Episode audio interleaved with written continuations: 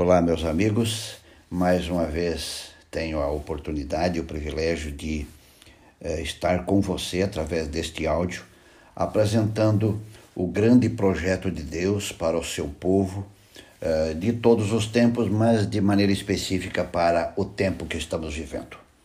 O estudo de hoje, a apresentação de hoje, ela já foi apresentada eh, no sábado através do Facebook e hoje através desse áudio para que outras pessoas possam uh, ser beneficiadas.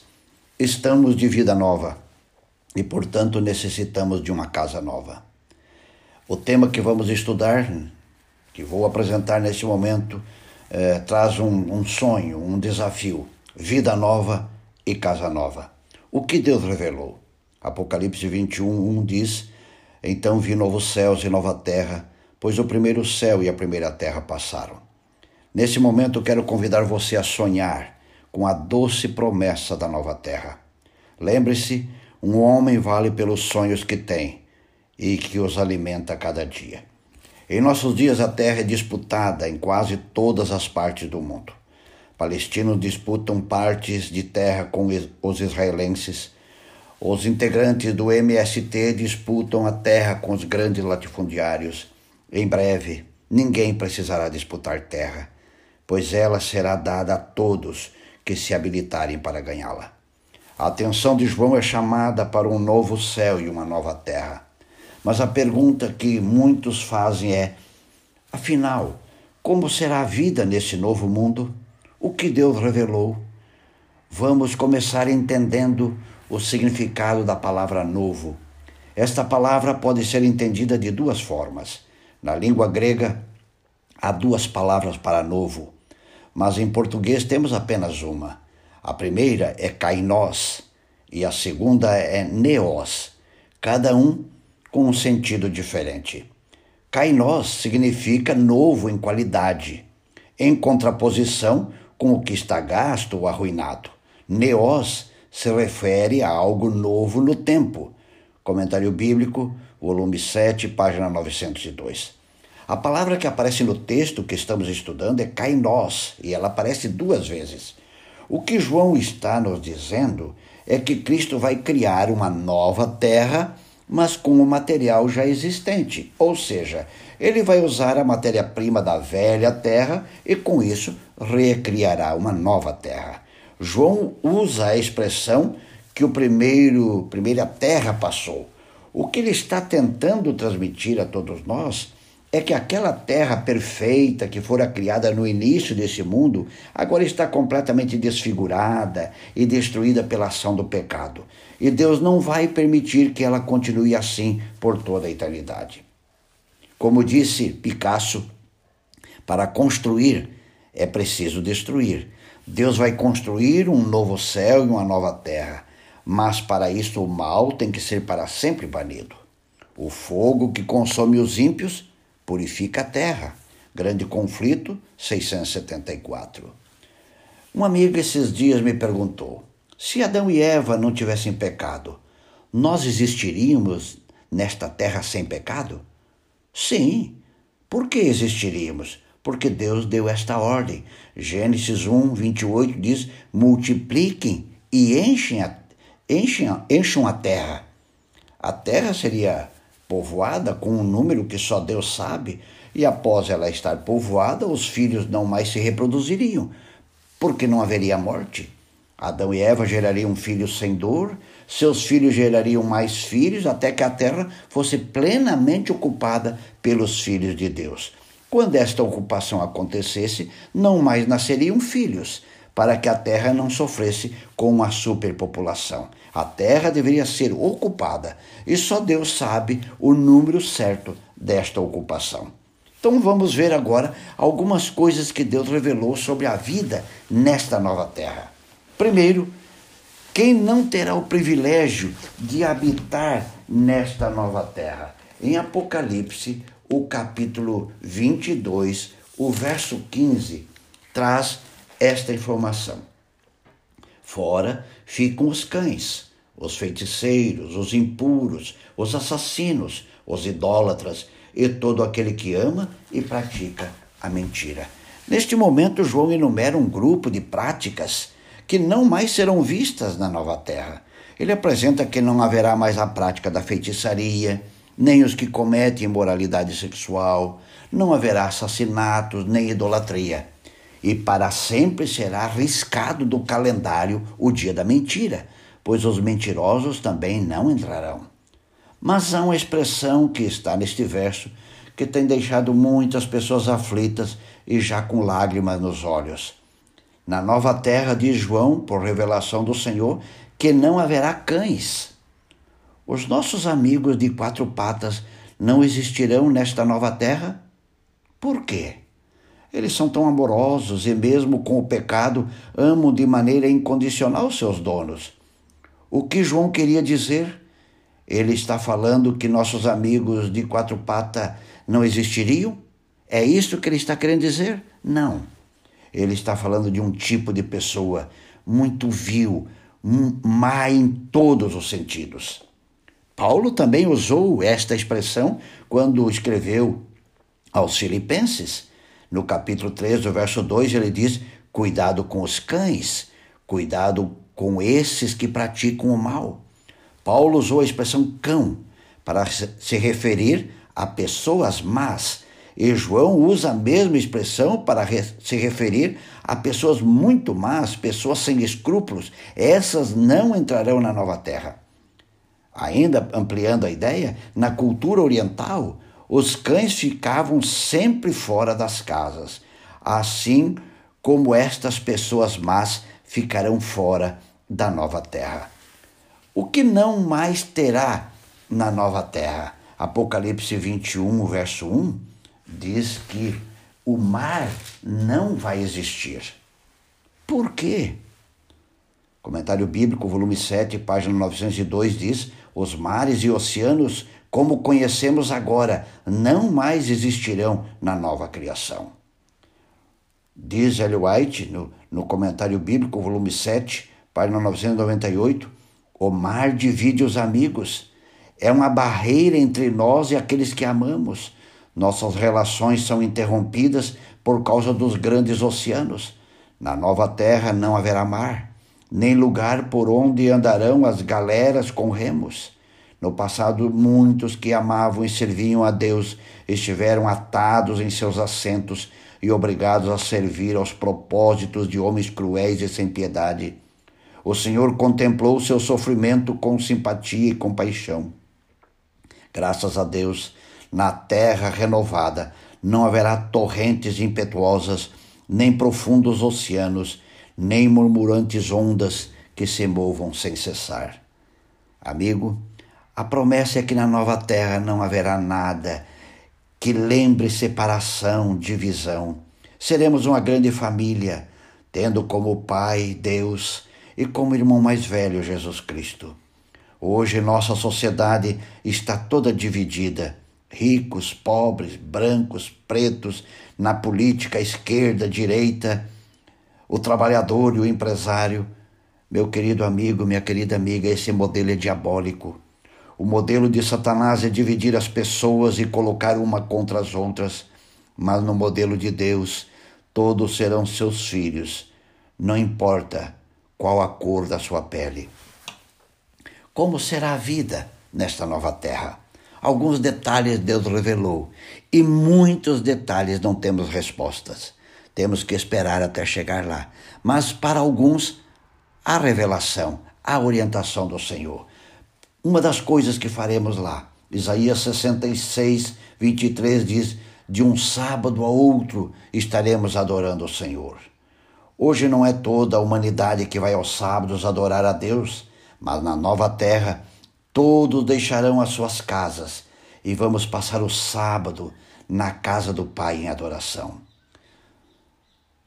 No livro Cristo Triunfante, que foi uma meditação matinal do ano 2002, na página 244, diz: Deus nos ensina que devemos reunir-nos em Sua casa para cultivar os atributos do perfeito amor isso habilitará os habitantes da terra para as mansões que Cristo foi preparar para os que o amam. Então se congregarão no santuário de um sábado ao outro, de uma lua nova ao outro, para unir-se em majestosos cânticos, em ações de graças e louvor àquele que se assenta sobre o trono e ao Cordeiro para todo sempre. Uma segunda coisa que faremos, além de adorar aos sábados, uma outra coisa que faremos é trabalhar. Eventos finais, página 248 diz: Na terra renovada, os redimidos empenhar-se-ão em ocupações e prazeres que levaram à felicidade Adão e Eva no início. Será a vida edênica, a vida no jardim e no campo. O grande conflito, página 667, diz: a aquisição de conhecimento não cansará o espírito, nem esgotará as energias. Outra coisa que faremos é trabalhar no campo, na terra, cuidando das plantas, assim como Adão e Eva cuidavam das plantas no jardim. Mas uma outra coisa que faremos nesta nova terra é estudar, aprender, ampliar conhecimentos. Meu amigo, minha amiga, no céu não haverá preguiçosos, mas todos estarão trabalhando muito, mas com detalhe, sem se cansar. Que espetáculo! Também um outro detalhe: será que nós falaremos sobre as coisas da velha terra? Será que vamos querer falar? Será que vamos querer ocupar algum tempo pensando nos sofrimentos que aqui tínhamos? No livro Visões dos Céus, página 60, diz: Tentamos lembrar nossas maiores provações, mas pareciam tão pequenas em comparação com o peso eterno de glória muito excelente que nos rodeava, que nada podemos dizer-lhe. E todos exclamamos: Aleluia! Muito fácil é adquirir o céu. Outra coisa que acontecerá nessa nova terra é que os animais todos serão transformados. Eventos finais 249 diz: Entramos então num campo cheio de todas as espécies de animais: o leão, o cordeiro, o leopardo, o lobo, todos juntos em união perfeita. Passamos pelo meio deles e pacificamente nos acompanharam. Que coisa maravilhosa! Mas também há uma outra orientação. No livro Eventos Finais, 253, que diz assim: Muitos dos pequeninos, porém, não terão mãe ali. Em vão nos pomos à procura ou à escuta do arrebatador cântico de triunfo por parte da mãe. Os anjos acolherão os pequeninos sem mãe e os conduzirão para junto da árvore da vida. Mas uma outra, um outro detalhe que acontecerá nessa nova terra que Deus revelou está no Eventos Finais 254, que diz assim: Os anjos de Deus imortalizam o nome das mães, cujos esforços ganharam os filhos para Jesus. As mães que oram, as mães que lutam, as mães que trabalham para levar seus filhos a Cristo terão seus nomes imortalizados. Outra coisa que faremos na nova terra é conversar muito com o anjo que nos guardou. Eventos Finais 257 diz: Todo remido compreenderá o serviço dos anjos em sua própria vida.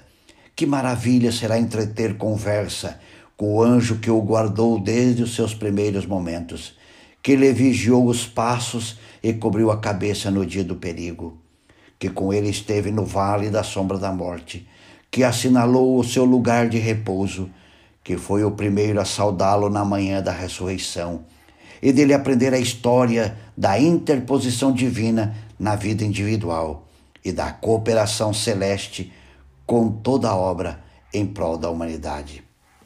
Mas há uma outra coisa fantástica que faremos nessa nova terra. Nós testemunharemos para os outros mundos. Eventos Finais 258 diz: O Filho do Homem não veio para ser servido, mas para servir. A obra de Cristo neste mundo é sua obra nos céus. E a nossa recompensa por trabalhar com Ele neste mundo será o maior poder e mais amplo privilégio de com Ele trabalhar no mundo vindouro. Nós testemunharemos do sacrifício de Cristo, do seu amor e do plano da salvação para os mundos que não, não conviveram nesse drama do grande conflito. Eventos Finais 260 diz: As hostes dos remidos irá de um mundo a outro, e grande parte do seu tempo será empregada em perscrutar os mistérios da redenção. Mas um outro elemento que é revelado que não haverá na nova terra é que não teremos lá o modelo familiar que temos aqui. Não haverá casamentos. Homens há hoje em dia que exprimem sua crença em que haverá casamentos e nascimentos na nova terra. Aqueles, porém, que acreditam nas Escrituras não podem aceitar tais doutrinas. A doutrina de que nasçam crianças na nova terra não é parte da firme palavra profética. Então, meu amigo, esse modelo de família que estamos acostumados aqui, este modelo não existirá. Lá existirá um outro modelo eh, de relações sociais. Nós viveremos de uma outra forma. Que forma é essa? Deus não revelou. A terra será toda repovoada com o número dos salvos. E então viveremos em sociabilidade, viveremos em companhia um do outro, mas num outro modelo, e esse não está revelado. Mas está revelado que teremos casas. Olhe, observe o que diz. Pusemos então a observar as coisas gloriosas fora da cidade. Vi ali casas belíssimas, que tinham aparência de prata, apoiado por quatro colunas, marcheteada de pérolas preciosas, muito agradáveis à vista. Destinavam-se à habitação dos santos. Em cada uma havia uma prateleira de ouro. Vi muitos dos santos entrarem nas casas, tirarem sua coroa resplandecente, pô-la na prateleira, saindo então para o campo, ao lado das casas, para lidar com a terra. Não como temos que fazer aqui, não não absolutamente. Uma gloriosa luz que resplandecia ao redor da cabeça. Estavam continuamente louvando a Deus. Primeiros Escritos, página 18. Outra coisa faremos: viajaremos. Usaremos um bom tempo da eternidade viajando. Grande Conflito 677 diz: livres da mortalidade, alçarão voo incansável para os mundos distantes mundos que fremiam de tristeza ante o espetáculo da desgraça humana e ressoam de alegria ao ouvir as novas de uma alma resgatada. Viajaremos, como viajaremos? Nosso corpo será transformado e é dito que nós alçaremos voo. Nós seremos iguais aos anjos. Nós vamos poder nos locomover como os anjos se locomovem. Mas há um outro detalhe que acontecerá na nova terra. Alguns dos filhos de Adão trabalharão no palácio, no junto a Deus. Há uma declaração do Espírito Profecia que dá a entender que teremos uma representação dos filhos de Adão trabalhando diretamente com Deus. Eles ocuparão o lugar dos anjos que foram expulsos do céu por ocasião da rebelião de Lúcifer. No livro Verdade sobre os Anjos, página 49, diz: os lugares vagos surgidos no céu pela queda de Satanás e seus anjos serão preenchidas pelos remidos do Senhor. Um grupo de salvos terá o privilégio de servir a Deus no lugar dos anjos caídos. Que privilégio! Outra coisa que acontecerá na nova terra, que está revelado: cada faculdade será desenvolvida, toda a habilidade aumentada. Visões dos Céus, página 186. A nossa capacidade mental será restaurada e poderemos compreender as coisas que aqui são difíceis ou muitas delas nós as vemos como mistério. Meu querido amigo, meu querido companheiro de viagem em direção ao novo céu e à nova terra, por muitos dias estudamos temas que foram num crescendo e nos ajudando a sonhar com este momento. Todo o nosso sonho é com este momento, o novo céu e a nova terra. Se perdermos esta oportunidade, fomos as pessoas mais tolas deste mundo. Aqui é o lugar, hoje é o tempo e a oportunidade, a oportunidade é agora de dizermos o que para o Senhor? Senhor, eu quero ser um cidadão da nova terra. A terra é o lugar de preparação para o céu. O tempo passado aqui é o inverno do cristão. Aqui os ventos gelados da aflição sopram sobre nós e as ondas de angústia rolam sobre nós. Mas no futuro próximo, quando Cristo vier, sofrimento e lamentação terão fim para sempre. Então será o verão do cristão. Visões dos Céus, página 60. Em breve deixaremos o inverno espiritual. As lutas, as dificuldades deste mundo ficaram no passado. E que nem, não teremos nenhuma razão para relembrar. Por quê?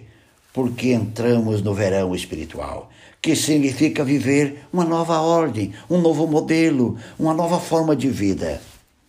No livro Visões do Céu, página 160, diz: Estamos a caminho de casa. A Nova Jerusalém é o nosso lugar de repouso. Amigo querido, estamos aqui apenas de passagem.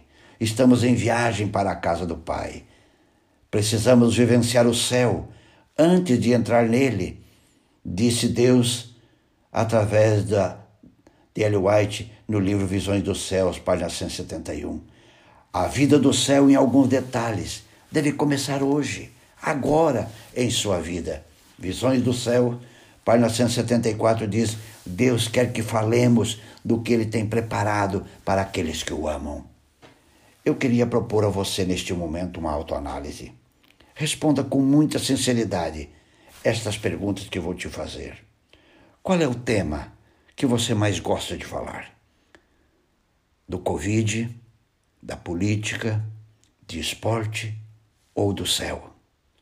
Qual é o tema que você mais gosta? Qual é o assunto que mais tem ocupado o seu tempo nesses últimos dias? É a ameaça do vírus? É o medo da morte? Ou é o novo céu e a nova terra? Amigo, se o novo céu e a nova terra não mexem com você, saiba que sua vida espiritual está precisando ser reavaliada. Se o sonho do novo céu e a nova terra não faz com que você altere seu modo de vida, algo está errado com você.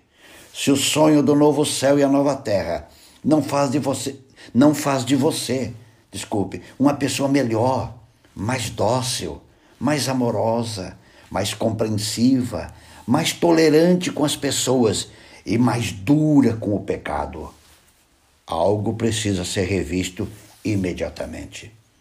Quero terminar fazendo um apelo a você que está participando deste estudo através deste áudio. A sua vida espiritual o credencia para ser um inquilino desta casa dos sonhos? Segunda pergunta: se você morresse agora, a sua salvação está segura em Jesus Cristo? Terceira pergunta: a sua vida espiritual está cada dia mais próxima de Jesus ou mais parecida com a sociedade perversa em que vivemos? Meu querido amigo, minha querida amiga, se você deseja morar na casa dos sonhos, diga: Eu estarei lá. Eu estarei lá pela graça de Deus. Eu quero estar lá. Eu vou reavaliar minha vida. Eu vou reorganizar minha vida. Mas eu quero estar lá. Satanás não vai tirar de mim este privilégio. Eu quero estar lá. Que Deus te ajude muito neste sonho, neste ideal. Organize sua vida, reveja suas prioridades, reveja a forma como você está vivendo e diga para você mesmo, diga para Deus e diga para Satanás: eu, pela graça de Deus, estarei lá. Que Deus te abençoe e um grande abraço.